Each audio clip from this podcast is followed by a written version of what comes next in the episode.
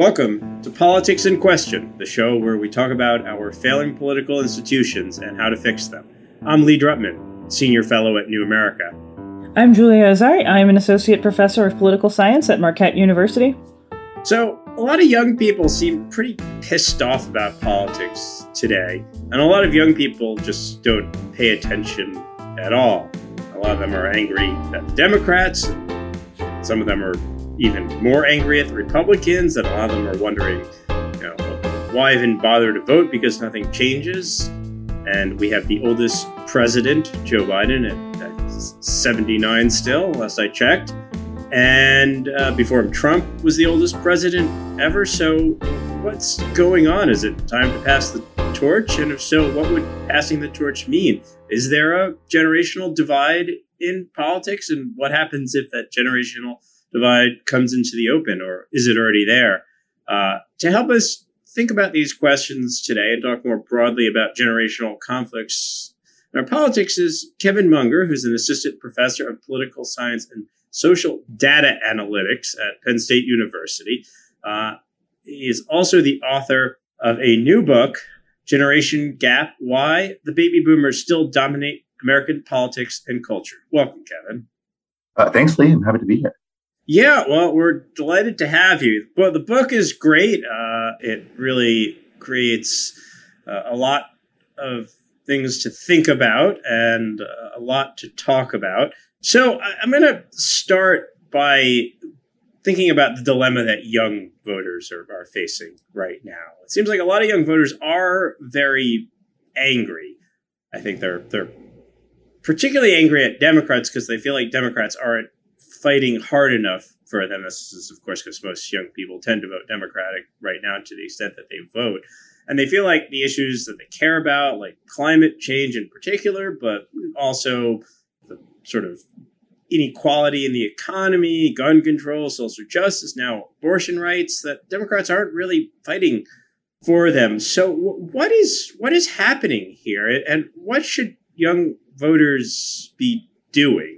What advice do you have for young voters? And, and is the is the conflict that they feel about whether or not to vote or, or you know, do they have more power by withholding their vote? Is that is that something new? Is this generational conflict distinct? Help us make sense of what's going on right now in our politics.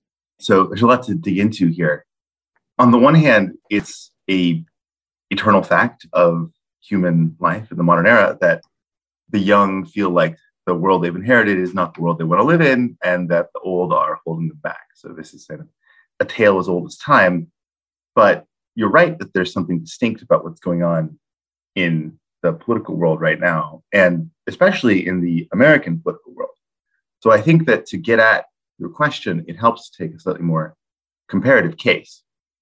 So it's true that we do have the oldest president in history who took over for the second oldest president in history, and that we have the oldest House of Representatives, the oldest Senate in history. We're almost certainly going to break those records uh, next next election cycle. And that's the case in the United States, but it's not the case in many of these other established democracies have much younger politicians.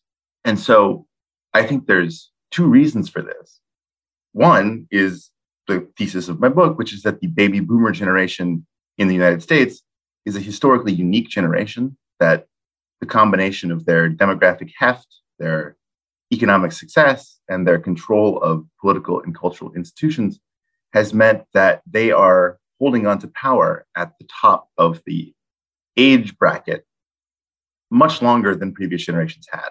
And so as a result, younger generations, and in this case, particularly the numerous but comparatively underdeveloped millennial generation, are not able to begin the process of entering into the political sphere in the same way as previous generations had. And to return to the comparative case, this is made much worse because of the two-party system in the U S. So because of our electoral institutions, it's very difficult to have third parties or non-mainstream parties. But in contrast, in many European countries, we have youth-oriented parties, like in many cases the Green Party, where young people are able to start the process of political socialization And there's a virtuous cycle where you can get a small number of politicians into parliament, and that allows you to coalesce a base of party activists to establish a foothold in terms of actually controlling real estate, and then bootstrapping that party and, and keeping young voters excited, and then ultimately developing a better pool of candidates, a more seasoned pool of activists, and then getting the issues you care about onto the table when it comes time to form a, a coalition government. And so that's none of that's possible in the two-party system in the United States. Both of the two parties are dominated by the boomer generation. And so they have been quite effective at preventing younger generations in either party from reorienting the political arena towards their issues, and in many cases, the style of campaigning and discourse that younger generations prioritize. I have a couple of questions. One of the things that I liked about your project is that it uh, seems really consistent with some of my pet theories about U S politics. And so I want to I want to run a couple of these ideas by you.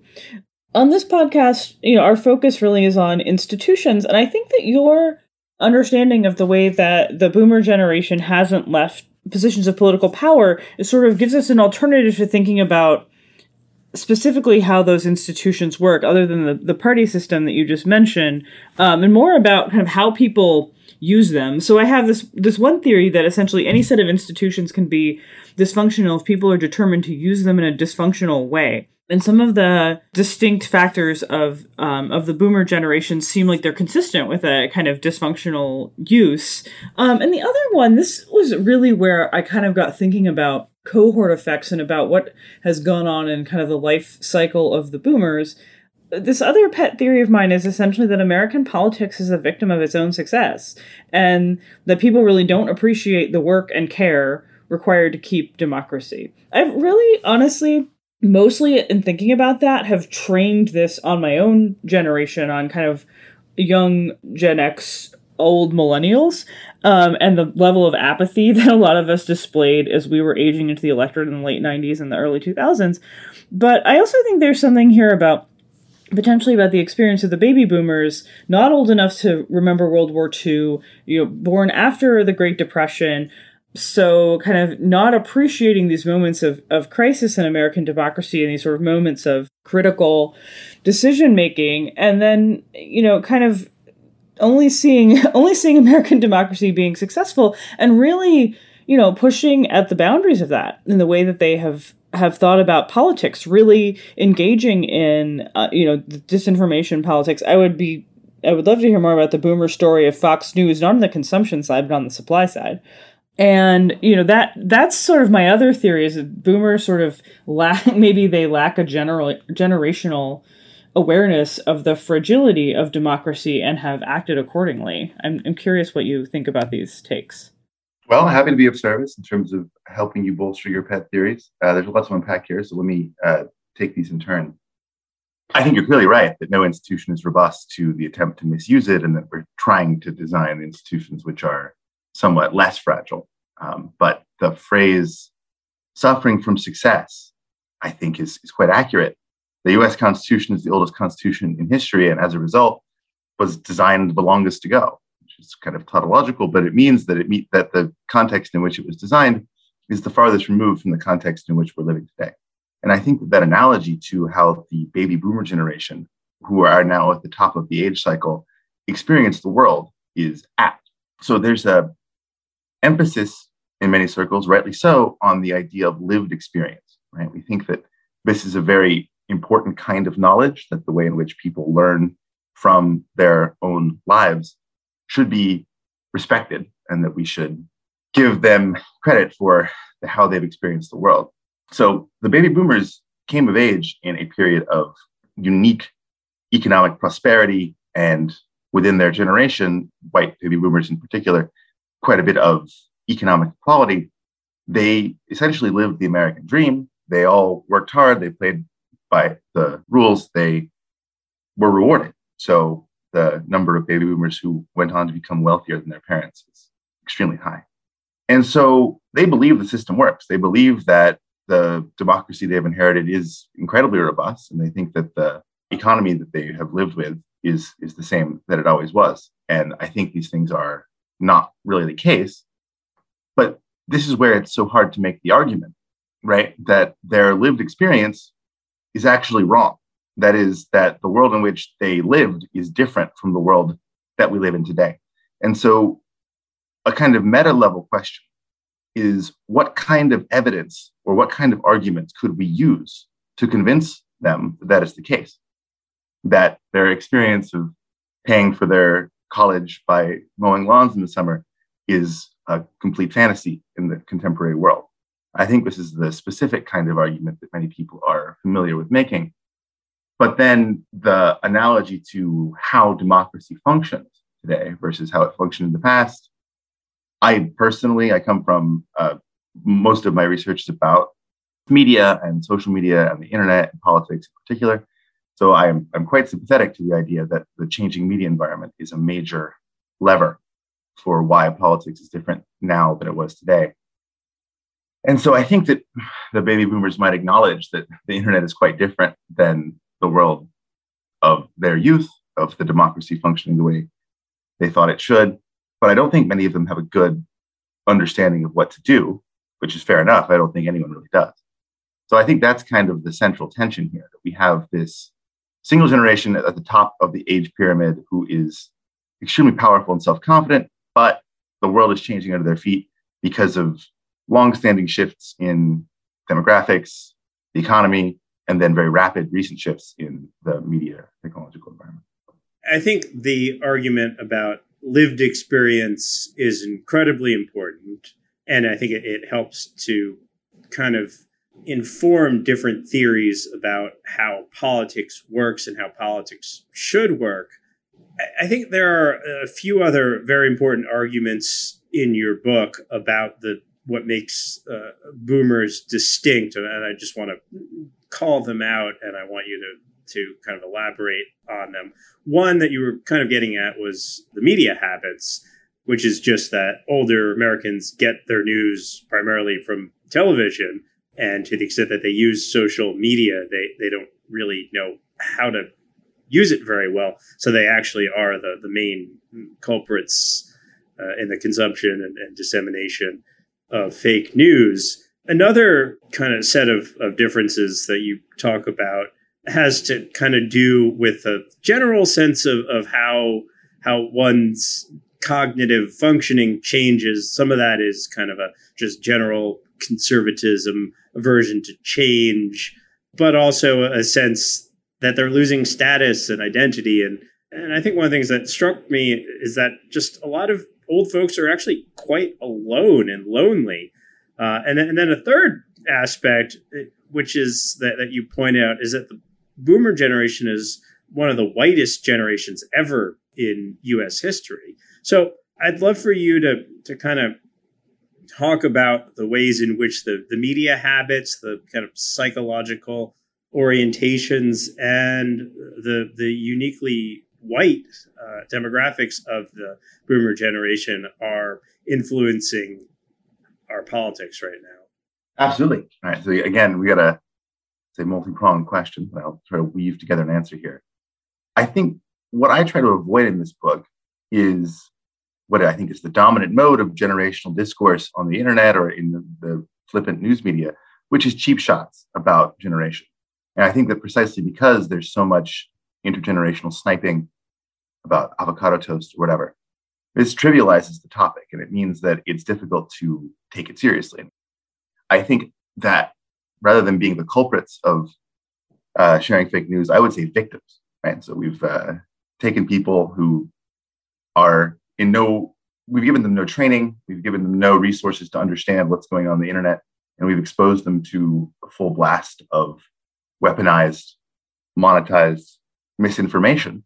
And so, yes, they're being taken advantage of, just like the people, older people are victims of financial fraud. They are also victims of information fraud. And so I think that the larger question that we should be asking is, what is the status and what is the role of older people in our society today?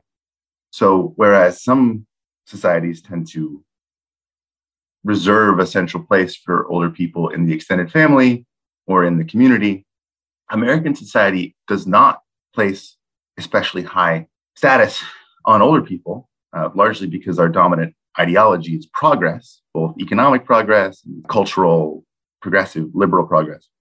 And in both of these ways, in both of these, these forms of progress, in many ways, older people are simply in the way. They're not able to help us move forward. And so we would prefer that they simply go away, that they get out of the way of younger generations who are going to push things forward.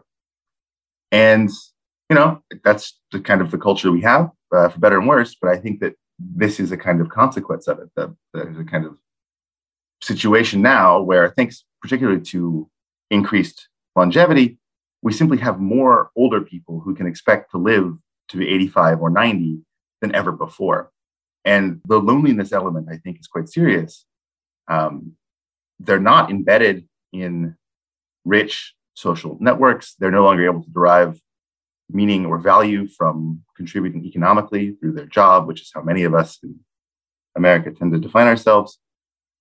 And they're given just twelve, sixteen hours a day to consume extremely potent, toxic political media.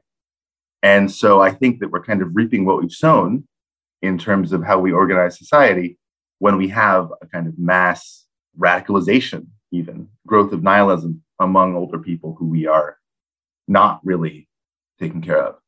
And the irony, again, is they, they are so economically successful. They tend to own very desirable homes and to control a huge amount of the national wealth.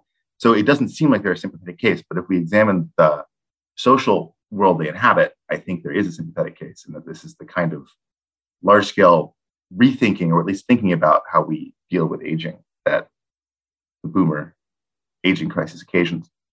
And so the last point is about uh, race and immigration. It's true that I think, the, depending on how you define previous waves of immigrants, like Irish, Italians, and, and Jewish people who were originally not considered white, they were considered racialized minorities, but then became, by and large, in fits and starts throughout the twentieth century, deracialized, became seen as uninflected whites. Right around the baby boomers' birth, the period of, right after World War Two, the U S was at its whitest in history. And this is compounded by the changing immigration laws. So we restricted immigration in the early twentieth century. So if you look at the percentage of foreign-born people over time, again, nineteen fifty is the decade in which the lowest percentage of foreign-born people were living in the United States. So in those two dimensions, the boomers experienced the most racially homogenous context in American history, and they have lived to see America change into the most racially diverse it has ever been. And so that's a pretty vertiginous change, and I think that that is, like, the actual fact of that change explains why these kind of topics are so salient to this generation. I kind of want to go back to political parties a little bit. I'm curious if you have anything to say about the about how this plays out in the two different parties, because you said earlier the two parties are both dominated by older people, and that's true. Although the Democrats are dominated by people who are actually older than baby boomers, right? Like Nancy Pelosi and Joe Biden. But what's interesting to me is that I've heard a lot of people talk, I haven't looked into this myself, I've heard a lot of people talk about a generational gap among Democrats. And like, that's evident if you just look at, if you just look at like polls about um, primary support in both twenty twenty and twenty sixteen and which candidates people were drifting toward. That seemed less evident on the Republican side in general. Like that, I, I realize there are some differences. There are some new conservative movements, um, and there are some, at least as of five or ten years ago, it seemed like there were some kind of rising stars in the Republican Party who were Gen Xers or even older millennials.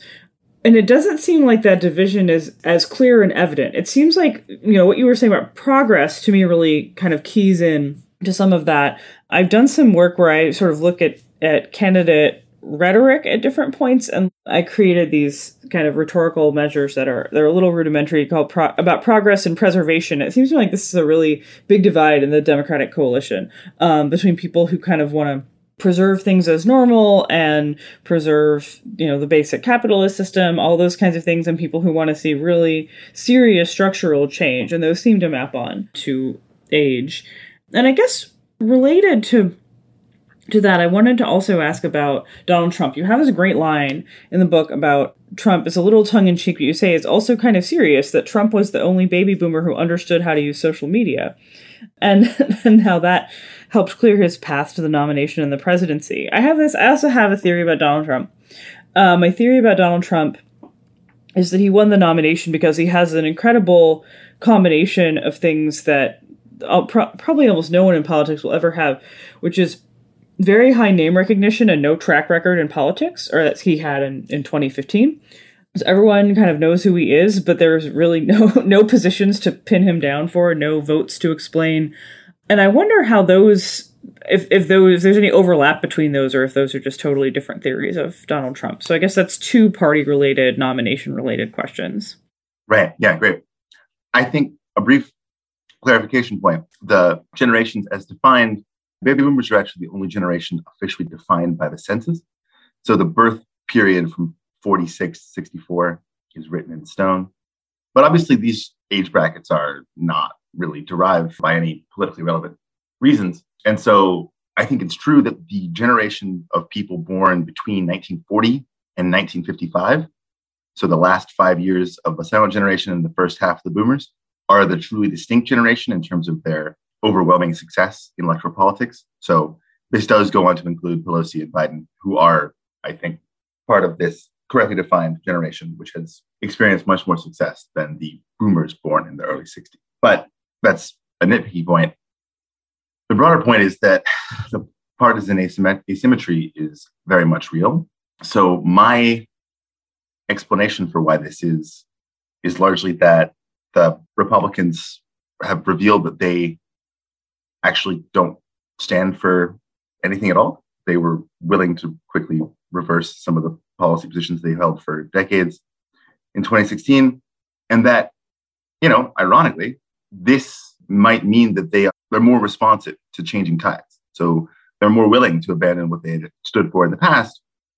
And so if there is a rising tide of different youth-focused, or at least youth-amenable Uh, discursive strategies, if not policy positions, they might be the ones who are best able to tap into it. And so I think Trump is the reason why they were able to do it. They clearly were going to stick with the reform conservatives. And I do think that Trump's success in twenty sixteen papered over what could have been a similar, if not as large, generational divide. So if you look at the early primaries in twenty sixteen and the age breakdown, there actually does seem like the Republicans' primary voters, the younger ones are breaking for Cruz and Rubio. Um, and the older ones are voting for Trump in the early primaries. But then by the mid twenty sixteen primaries, Trump has uh, run away with it. And so the that that pattern disappears in the aggregate data. So maybe Trump's success actually disguises what would have been a similar problem in the Republican Party. Um, To your point of Trump's specific combination of assets, I think that's right. Or at least I would synthesize these two theories by saying that the reason why Trump understood social media is because of his extensive experience working with the new, working with, uh, interacting with and playing the New York tabloid game, which was the, I think, closest analog to social media in its demand for attention above all else. And so his ability to understand the dynamics of a kind of clickbait media, which I think tabloid journalism, where people are making the decision to buy the newspaper at the point of seeing a headline, is analogous to clickbait on the internet. His understanding of those dynamics allowed him to enter that position which you identified, which is high, high name recognition and zero policy position. And so I think these two theories are in fact compatible, and that Trump is, in fact, a uh, unique candidate for this reason. So I want to move us towards where where things are going, because you, you make some very interesting predictions in the book. And, and in fact, you, you write, uh, I quote, "The conflicts of the twenty twenties will explicitly be about the functioning of capitalism, and the twenty twenties will be a decade of zero-sum economic conflict about how to assign a fixed amount of federal money across these generations." So I'm Curious how you see these conflicts playing out, and do you see them realigning the two parties in any ways? Do you see them breaking up the two parties? Do you see a younger generation just kind of swooping in and and expunging an older generation? Uh, are, are we in? Uh, is this going to be a, a a really era of radical economic policy? Like, I'm I'm just curious what what you see as the mechanisms forcing these changes, and and uh, in what policy areas you see them potentially playing out in. The twenty twenties, at least, are not going to see the end of boomer power. I think that this generational replacement is indeed inevitable, but I think that it's going to take longer than most people think. If you just look at the age pyramid of voters and politicians, we're going to be in broadly the same place as we were by twenty thirty. But younger generations, I think, will increasingly be organizing according to these economic policy positions in which the allocation of federal funds is zero sum. And I think this is simply because it's going to become inevitable. So much of our federal spending is on entitlements. The U S spends a higher percentage of its welfare spending on the elderly than any other Western nation. This is in large part because we spend very little welfare on the non-elderly. But it means that as there are more and more older people, and they are a more prominent part of our federal budget, this is going to become a larger talking point. So the most obvious example when we're talking about these kind of things is Social Security. Doug Arnold, the Princeton political scientist, has a great new book on the politics of Social Security. And he has argued that this is an issue which could easily have been solved twenty, ten, thirty years ago. The arithmetic of the accounting is quite straightforward. As we have fewer workers paying for more retired people, we're going to have to at some point raise taxes on somebody.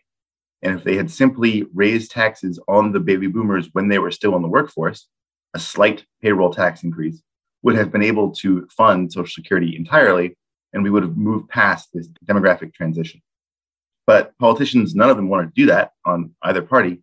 And so they've kicked the can down the road so that by early twenty thirty, unless something changes, there's going to be automatic cuts to Social Security. Of course, this is the least desirable policy outcome for politicians imaginable. And I think for you know Americans as well, it's not a good outcome. So push is going to come to shove, and someone is going to have to get taxed, and that's going to be the people currently in the workforce, that is not baby boomers. And so even paying a little bit of attention to the historical financial policy that led us to where we are now and the coming crises of Social Security and then Medicare, and then at the lower levels of government uh, pensions. So the public pensions and many large union pensions are all facing the same crunch. And they're all going to want to be bailed out.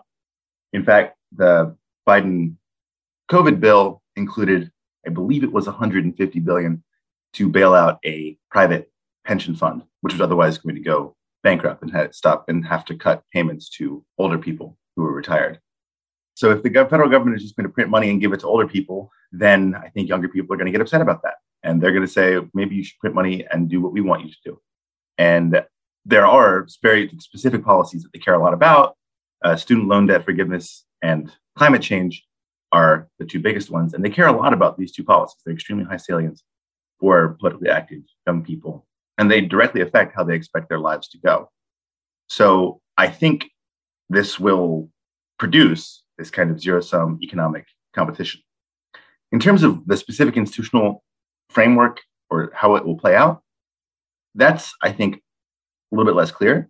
I think the big question for me, as I was gesturing at before, is which of the two parties is going to be able to step in and address these concerns best. So I don't think that there's going to be the collapse of the two-party system. I think anyone who's bet on that has lost their lunch over the past few centuries. And so I do think it's going to take place within one of these two parties. And I am not sure which of them it will be. Since we're we're on parties, and you know, obviously I'm an advocate of expanding the number of parties, although I'm not betting my lunch on it. I also already ate my lunch today, um, so I guess, I guess I could bet tomorrow's lunch on it. Now, you know, say, for example, we were to, to change our voting system in, in a way that allowed new parties to emerge. How would that allow us to to better reckon with some of these generational conflict issues than what we have now, which is basically putting them off until they get so bad that they become really ugly? So the same way that other, I think, multi-party systems are better able to represent the policy preferences of organized minorities. So, right, if there was a, a youth party in the U S, then we would have more politicians who were, you know, young, who understood how young people experience the world, who understood the distinct discursive style that has evolved among internet natives and, and younger people who have used the internet their whole lives. And that this would then cause more young people to vote and be more active in politics, which would then increase the power of this youth party, which would then, there's this whole cycle, which we're not getting to see any of the steps of because it's being choked off at the start. And so if there was an organized force with some institutional power, that would force the gatekeepers to reckon with them rather than being able to shut them out at the level of deciding which policies to put on the agenda. Julia, did you want to ask a question? Yes, I did want to ask a question. Sorry, I wasn't sure if you had a follow-up on that. So I want to get in, into some of the predictions for the future also. I really want to get into the, you know, who are the potential um, millennial, and even at this point, there are people who are, right, Zoomers, uh, Gen Zs who might be getting into politics, who we think will be, you know, the first first millennial president, first millennial um, congressional leaders. You talk about A O C, who's maybe the best known millennial politician in the book. Do you have any any predictions or thoughts about that? So I think the, the case of A O C is so good uh, for in terms of illustrating what would be possible if there were more millennial politicians, that the kind of follow-up question is, why is there only sort of one of her? Why aren't there more people like that? And I, I think it's because of, you know, she, the process by which she got into office was somewhat idiosyncratic. Uh, the analogy would have been on the Republican side, Madison Cawthorn, who is no longer in Congress. And so I think that these, these two politicians both adopted a style of upstart, aggressive, internet-first campaigning, which allowed them to reach a national audience. And I think that this is a key difference in how Congress works today than it did in the past. The idea of the House of Representatives is at least based on geographic representation. But these young politicians who use social media are able to generate large amounts of donations from around the country by playing to an activist base that is distributed and not in their own district. And so Madison Cawthorn flew a bit too close to the sun, perhaps, and was a bit too caught up in his own social media success that he was able to not pay enough attention to the nitty-gritty elements of politics and lose. So someone who is able to do both of these things well is able to use a internet-first strategy to generate name recognition and, and fundraising, but also pay attention to the power politics in the parties, is probably who's going to succeed. In contrast, the dark horse candidate is, of course, Pete Buttigieg, the most successful millennial politician to date, and one who famously is extremely unpopular among millennials. So millennials tended to reject their cohort mate in the twenty twenty primary. I think the narrative, which I buy, is largely that he was naturally successful in a way which made him unrelatable. If the narrative of the millennials and their experience of the world is one of struggle and inability to access institutional power, Buttigieg's slick progress through many different areas of U S government and, and politics uh, made him seem a bit smug and, and not relatable to the general millennial condition. I had this fascinating conversation with my students on the last day of class uh, this past semester in American Presidency, where I had a totally different lecture planned, and we somehow ended up talking about age and politics and the gerontocracy, which is interesting, right? Because again, they're Gen Z, so Pete Buttigieg is much closer to, in age to me than to them. But we, we all agreed that uh, Pete Buttigieg is an older person's idea of what a younger person should be like.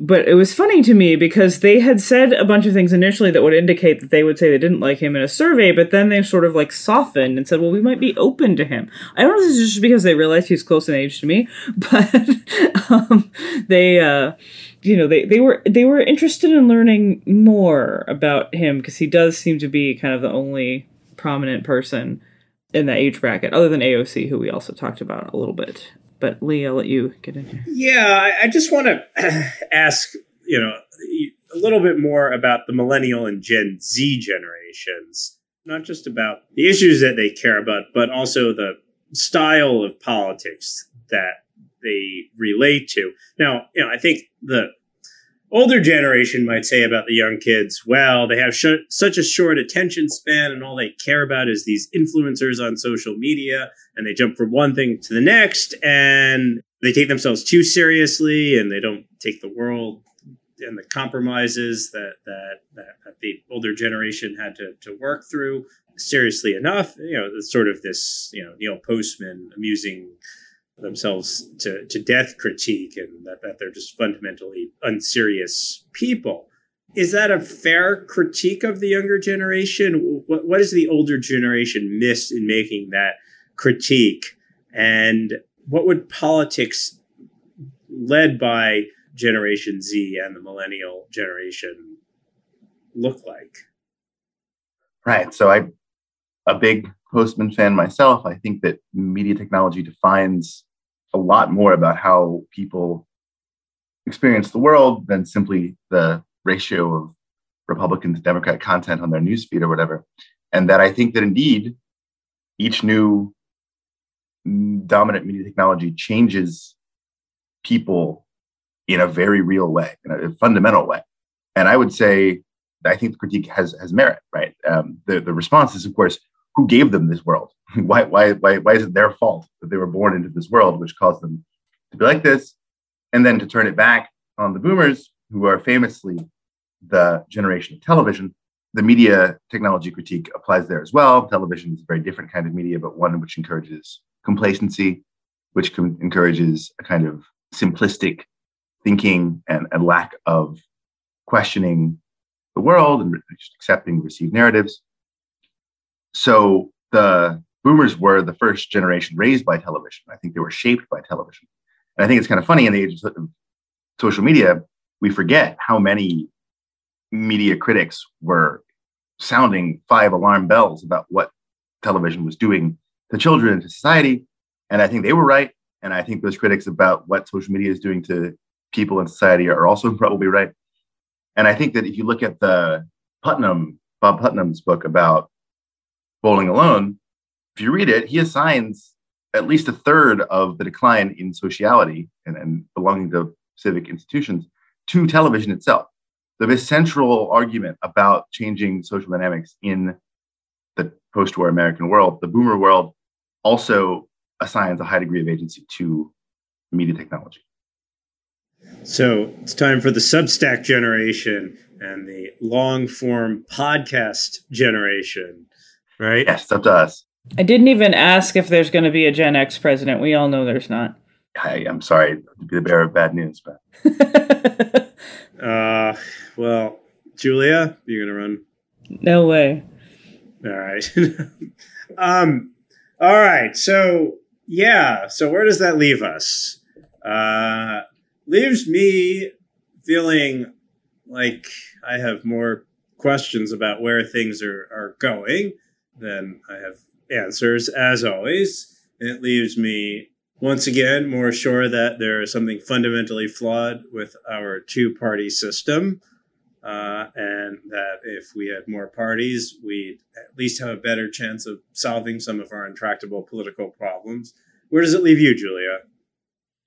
I mean, it leaves me thinking that this is maybe a little bit more of a meta point, but it leaves me thinking about the fact that, you know, there's this real kind of intellectual tension in generations being overly generalized and some of the challenges of drawing inferences around that. But it leaves me thinking, like, th- this is a thing that's that's often not in people's explanations for why politics looks the way it does. I've been thinking about this since I heard Ezra Klein also talking about this in a, a podcast with Tressie McMillan Cottom, and they were saying generational replacement is a real source of, of change, and to some extent your work, Kevin, is a sort of flip side of that. Uh, lack of generational replacement is a source of political conflict and stagnation. And so it's, to me, it's sort of interesting that a lot of the variables we look at in political science, including this one, don't necessarily pick up on these kinds of nuts and bolts ways in which people organize and understand their worlds and make decisions accordingly. So that's kind of what I'm taking away. I think that's exactly right. So Paul Pierson's book, Politics and Time, makes a profound point about the temporal cycles of what processes, social political processes, are amenable to the kind of analyses that we want to do. And there's this giant tension, which is the human life cycle is a kind of fixed rate of change, one that is in fact kind of growing as the life cycle expands and as the age at which people have children grows later, in contrast to the rate of technological change, which continues to accelerate. So there's this giant tension in the these two central processes and the rate at which they change, and then the rate at which academic knowledge is able to capture these processes. So talking about generations is not particularly popular in serious quantitative analysis today because there's no policy prescription. Like, what are we going to do? We're looking at a tide which started to move sixty years ago, and we are seeing how that plays out today. And there's nothing we could do about this fact. But I think that the first step is to acknowledge that it's happening, which will then allow us to perhaps see the next wave coming and figure out how to adjust our institutional structures, Social Security, obvious example, to this demographic fact. And I mean, I just keep coming back to the fact that countries are people, right? So the distribution of ages in a country is a central fact of what a country is. It's not some ex- ancillary fact or, or some little tidbit of trivia. It is central to how a country operates and how it organizes itself. And so looking at these simple demographic facts and trends, I think, does illustrate why the world feels so weird right now. The tension between a dominant older generation and a revolutionary technology means that things just don't make sense. Things just don't make sense. Why the world feels so weird right now. That seems like the perfect way to end another episode of Politics in Question. Thank you for listening to Politics in Question. The show is a joint production of New America and the R Street Institute, and our producers are Shannon Lynch and Jason Stewart. Theme music was composed by yours truly.